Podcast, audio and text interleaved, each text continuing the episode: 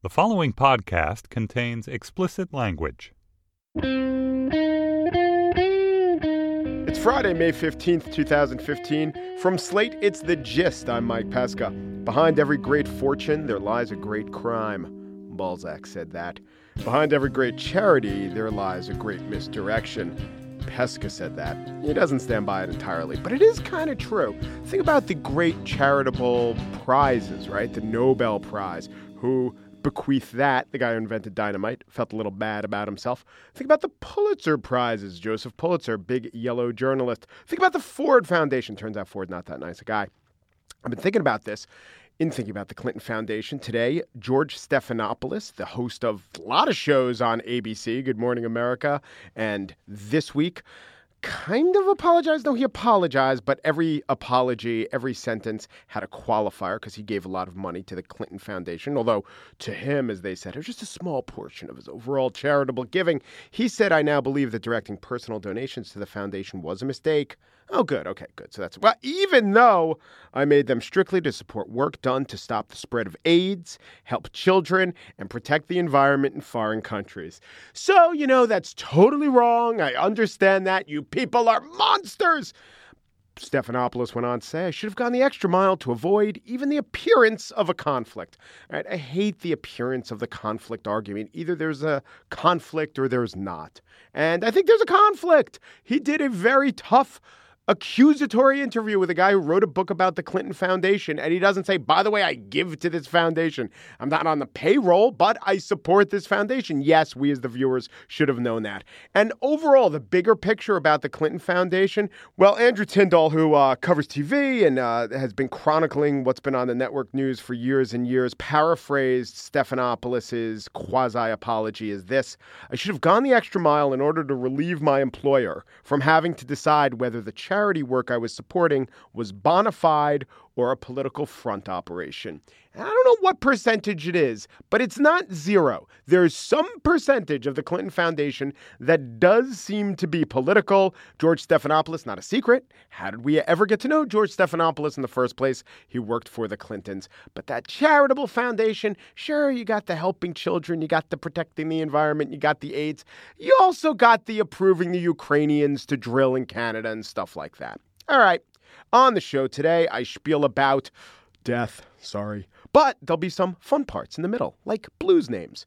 But first, another kind of passing. David Letterman is going off the air next week.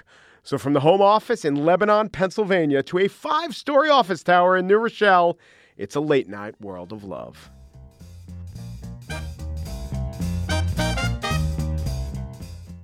On May 20th, David Letterman will leave the stage. He left the stage or the NBC stage once before in 1993, and that's actually a sub theory of mine that late show Letterman versus late night Letterman are two really different beasts. But I will miss him. I will miss him more than I even believed I would miss him. I mean, I've been watching a lot of old Letterman, a lot of Guy Under the Seats, a lot of interviews. Like, let's take this moment. I don't know how I came across this moment interviewing Shirley MacLaine, and he shows that he's pretty mean. He shows that he's pretty irascible, but then on the moment he shows how intelligent he is. Like if you had a deja vu experience. Right. Oh, sure. you- Yeah, I've had those. Sure. So would you be interested in uncovering what that might have been about? well, I think I know what that's about. I, I think it's just a physiological phenomenon that happens to everybody. It's the circuitry of your uh, central nervous system perceiving something before your conscious gets the message, and by the time your conscience gets the message, uh, you realize that it's come through once before. Anyway, that's not even typical Dave. Typical Dave are the stunts and comedy that's so funny and so, all the words, ironic, subversive, groundbreaking that I guess you could say he paved the way, but he did it kind of kind of quietly, kind of silently. On the side, on Slate, we have uh, a series of articles, personal reflections, contemplations of the state of late night now, looking back at Letterman, looking forward, taking the landscape of late night. Uh, Laura Bennett, who oversees our culture coverage, or like, you have an official title, Laura? I'm a senior editor, so I oversee TV coverage, and I'm sure our culture editor Dan Kois would appreciate my stealing his title from him. But I'm happy to have it. That's how it goes. And it's Letterman. It's Letterman that really kicked this Right. off, right? Mm-hmm. Definitely. What's your personal interaction or take on him? And does it fit in with my theory that a lot of what you think about Letterman has to do with your generation? Uh, I think that's definitely right. I mean, it's really interesting. It's been it's interesting to hear you talk about Letterman, and it was interesting to edit this package because, you know, ha- being having been a culture editor for the last few years and sort of been paying close attention to Letterman for the last few years, it's just been sad to watch him. He has just seemed so enervated, so visibly over the job. It's just, I mean, and, and he said as much. Like in the, he, it, Dave Itzkoff interviewed him in the Times, and Letterman, you know, in typical Letterman fashion, he was so self deprecating and so self aware, but he's like, I've been, you know, speaking of usurping, he's like, I've, uh, you know, I've been dethroned. Yeah. So, I mean, it's so, it's been so interesting to watch him in contrast to the Jimmys, like Fallon and Kimmel. And, you know, newer installments like James Corden, these sort of boyish, prankish guys who always make the guest and the audience feel comfortable, who want to create an atmosphere of sort of goofiness and fun. And then Letterman just, uh, you know, despite having in some ways invented the viral format, like invented the idea of modular bits that were sort of easily segmented and could, you know, could, could have gone viral if that Yeah. were possible, he just seems so out of place in this new, easy, laid back, goofy late night landscape. Yeah, in the well, likability has become ascendant for good and ill. But you know, Letterman said it in that interview with Itzkoff. He said something along the lines of, you know, he always worshipped Johnny Carson, and he said about Johnny that because it's 11:30, people are just looking for a pleasant experience, and I wish I could do that. Now, I don't know if that's true, but that's what they're getting now. They're getting a fun friend, and Letterman was not always that. Right. And I think part of what's so interesting about uh, Jessica Winter's piece, so Jessica Winter, who's also a senior editor, wrote about sort of watching Letterman as a as a kid throughout her childhood and kind of recon- reconciling his, you know, how uncomfortable he could make you and how he sort of unseated his guests, how he uh, he wouldn't let them just sit back and promote themselves. He wanted to make, in some ways, he, I mean, he was such a deeply uncomfortable guy in his own skin that he wanted to bring everyone into that. And it made for weird TV, Yeah. like sometimes sort of alienating, but compelling. And it was just this like bizarre alchemy that was so Letterman. Like no one has no no one. It wasn't Carson. I mean, Yeah. Carson was smooth and schmoozy and made everybody feel comfortable. And Letterman somehow became a source of comfort for mainstream America without ever having that sort of comfort being sort of a style or a tactic. Well, I remember as I look back, I know he had this reputation for being mean, but I guess how I perceived it was his targets were people I thought who deserved their comeuppance. So when Cher called him an asshole, Cher's a blowhard, Right. you know? And Shirley MacLaine is ridiculous about Yeah. past lives. And he never, in that Shirley MacLaine interview, he's not exact. I know this is an interviewer. He does some things that are maybe off putting to the subject, maybe not at all gracious. Yet as a viewer, I reveled in it. And now it just seems that, you know, we've gone 180. And I think a lot of these guys, I think Jimmy Fallon puts on a great show for what Jimmy Fallon is. I think Jimmy Kimmel is actually more creative than Jimmy Fallon. And we could talk about that a little bit. But they're not at all ever willing to be, you know, butt up against a celebrity. Oh my God, God forbid. Now the stock and trade is getting the celebrity to play along with your gags. And Letterman did that too. But it's just so much celebrity fawning. Right. I think that's definitely true. And it's so interesting. Uh, again, it's another reason why it's specifically interesting to watch Letterman now because I saw an interview recently he did with Aubrey Plaza. Yeah. Aubrey Plaza is this young female comic, and he was visibly confounded by her. Yeah. Her sort of self presentation, her like withdrawn sort of irony. Uh, not really. Don't drink beer? Well, sure, sometimes. Mm-hmm. Do you do you get drunk? Yeah. Yeah. Do you? I used to be a horrible alcoholic. Okay. For all my life, I started drinking when I was like 13, and and continued till I was 34. Yeah. And, and I was drunk 80% of the time. Yeah, I'm like a, a bit of an all or nothing kind of kind of. Mm-hmm. Yeah, uh, I loved so- it. I was one of yeah. those guys that uh, I looked around and everyone else had stopped drinking, and I couldn't understand why. Yeah, I get that. I get that. For me, it's like uh, quantity over quality. Exactly. You know what I mean? Exactly. You got And it that was a terrible interview. I mean, Yeah. it was, it was, I found it fascinating. I saw a Yeah. good. It was a good interview with Amy Schumer, but at one point he says to her, Yeah, yeah. "We lead very different lives," Right. and you get the sense that he does. Oh, I mean, I guess that's okay, but you know, who else would admit that? You find that the show gets easier as you go along? No, I find that I'm getting easier, but the show, it. You know what? what honestly, what does that mean? I meant sexually, Sex- Dave. Oh, well, that's thank God. You guys got it. That's not what I thought got she it. Yeah. So Jimmy Kimmel, of among these, he's the one who worships Letterman and claim and, and is so influenced by him. And I think uh, what was the story? He had like a Letterman. He had a late night cake for one of his birthdays as a teenager. But do you see it? Do you see where Letterman shows up in Kimmel? Not really. Yeah. I mean, it's my real answer. like the the way these guys approach the celebrity interview is so dramatically different from Letterman that I see like an a- alien spawn. Like Yeah. it's just it uh, it looks so different to me. Isn't it funny that we say that, right? The way they approach the interview is so different from Letterman. Not in the last 15, 20 years. Like, it's all, I think everything we're saying is about NBC Letterman. And Siskel and Ebert once said there's never been a great movie that was made in color. I don't think that's true, but it's a provocative thing to say. Maybe if you made the list of the 100 greatest Letterman moments, 90 something would be NBC moments. Or am I being nostalgic and putting my own era above others? Well, I think if you're being nostalgic, then Letterman is equally nostalgic about the sort of his former era of late night. He, I mean, he talked about this in the Times that the show somehow, this thing that felt so private and and and so self-contained, became bigger, flashier, more public somehow in its later incarnation, and that that felt less suited to Letterman's skills.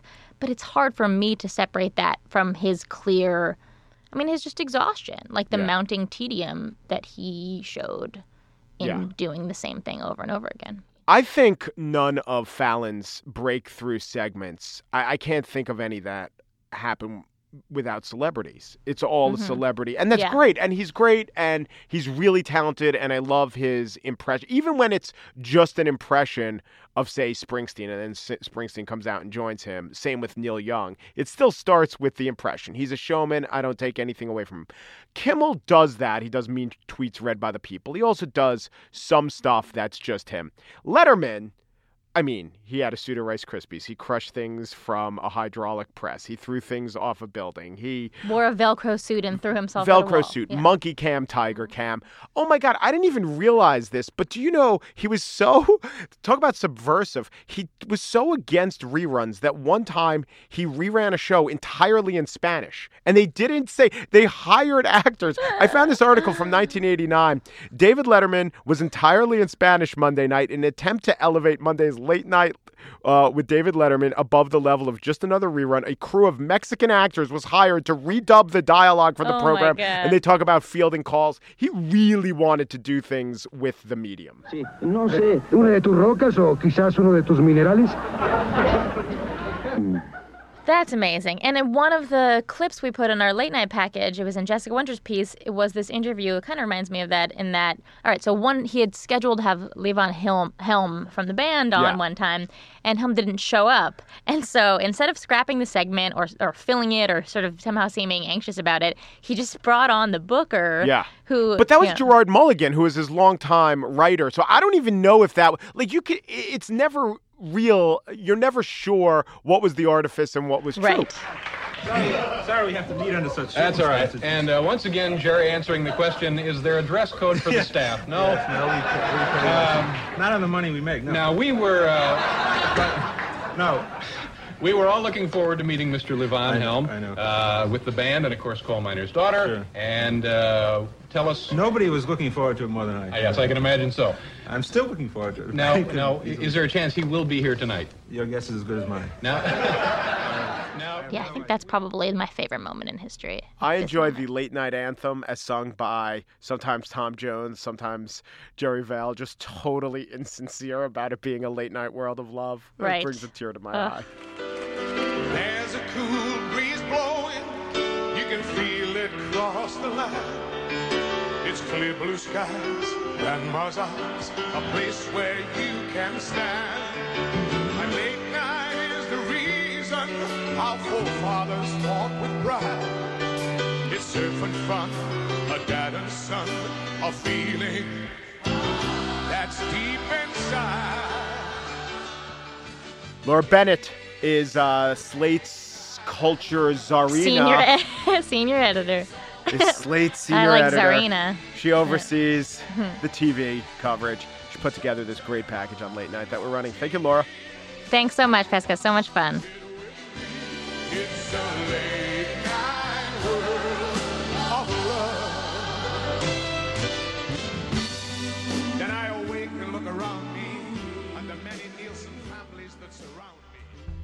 One podcast on the Panoply Network that I'd like to recommend is the Inc. Uncensored podcast. I don't know why they'd ever censor themselves, but they're really uncensored in our, our podcast. It's Verizon fuck this and AOL shit that. No, it's not. It's a really good discussion and it makes it meaningful. And then at the end, I don't want to step on it, but Ledbetter pulls an ad out of the ether that I vaguely remember, and it is Norm MacDonald and an internet genius entrepreneur being whacked. You got to listen. And now the spiel. Your coil's looking a little mortal. Today, Dzhokhar Tsarnaev, Boston bomber, sentenced to death. I do not think that is unjust, but if I had a vote, wait, it's democracy, you have a vote, eh, a little bit. But if I had a real vote, I would say that the death penalty is administered so unfairly that it means that some people who really do deserve death shouldn't get death. I'd make the trade off. Tsarnaev living in a supermax prison for the rest of his life, 23 hours a day in a single cell, one hour a day, and not in the yard, in a slightly larger cell. That cell has a shower and a chin up bar. That existence, that might be less than justice. Killing him might be justice. I think it might. But if it means that we keep this guy alive, and if what that means is we don't make these other mistakes, these documented mistakes that we've made with poor and anonymous and under the radar inmates and felons and supposed felons, I would take that. That is the choice I would make. So now we know how death will come to Dzhokhar Tsarnaev. Death came to BB King after 89 years of bluesmanship. The BB, I did not know this. How did I not know this? The BB stood for, do you know what it stood for, Andrea? The gun? Oh, the BB gun? Oh, that's good. Blues Boy. BB stood for Blues Boy King. Which got me to thinking, I want a blues nickname. Let's see, let's go down the list and see which nicknames are taken and which names are available. You got Barbecue Smith, you got Barkin' Bill Smith, Barrelhouse Chuck, Arthur Big Boy Crudup, Willie Big Eyes Smith, Johnny Big Moose Walker, Otis Big Smoky Smothers, just a lot of bigs, a lot of littles, Boogie Woogie Red, Bumblebee Slim, Eddie Cleanhead Vinson, so named because he was once left bald after a run in with some lye. Cow Cow Davenport, Cripple Clarence Lofton, Cincinnati Slim, Drive 'em Down. Willie Hall was just called Drive 'em Down. Eddie Guitar Burns. You got a lot of guitars. You got Guitar Slim. You got Matt Guitar Murphy. A lot of these guys actually played guitar. A few of them played clarinet. I would be sousaphone Pesca.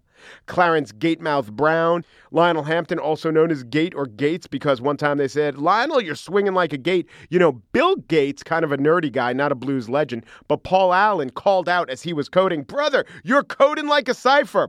Bill, baby, you're breaking that code. I'm going to call you Alan Turing. Didn't stick. George Mojo Buford, H Bomb Ferguson, Hip Linkchain, Hollywood Fats, Dave Honeyboy Edwards, Howlin' Wolf, Iron Board Sam, so named for his habit of strapping his legless keyboard on top of an ironing board when he performed. He could have been called Back of a Well Trained Dog Sam, but it was not meant to be. Jelly Roll Morton, Johnny Drummer, Johnny Drummer, best instrument, not actually the drums, probably better at keyboards.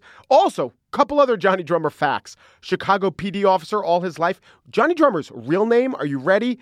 It's Thessex Johns. Thessex Johns. Thessex is spelled T H E S S E X.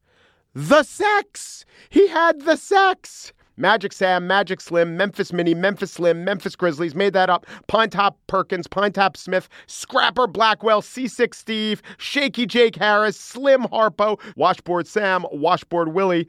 Not named in the same way Ironing Board was named. Named because he actually worked in a car wash and he fronted Washboard Willie and the Super Suds of Rhythm, Whistling Alex Moore, and Blues Boy King.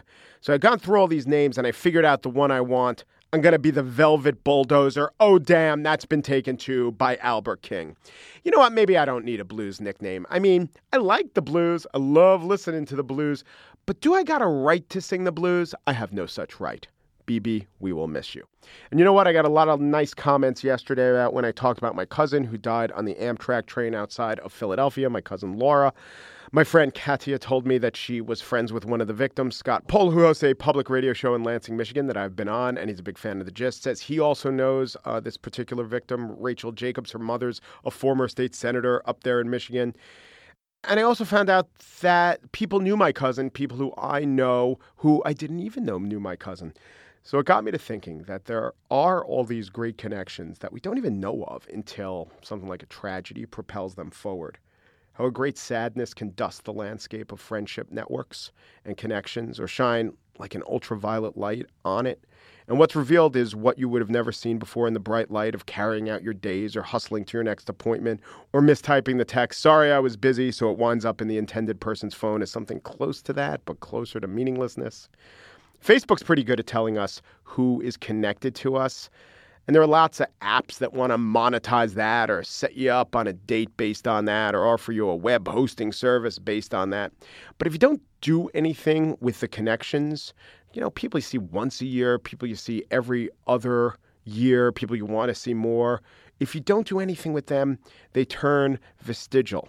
So I say, check out your calendar. You probably have last year's calendar handy to you, or some list of texts you sent, or Facebook messages you messaged. Look, go, go to a year ago today and work backwards and find someone you emailed with, or chatted with, or interacted with, and you haven't seen or really spoke to since. But it's a friend, it's a person you like, maybe a person you knew a little, and give them a call, or a text, or a tweet, or do whatever you need to do to, in some way, connect.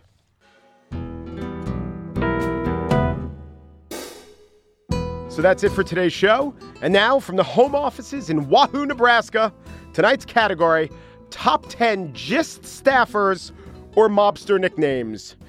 GIST staffers or mobster nicknames. Just staffers or mobster These nicknames. are GIST staffers, Gist staffers or, or mobster mob- nicknames. Here we go. nicknames. Number 10, Andrea, the producer, Silenzi.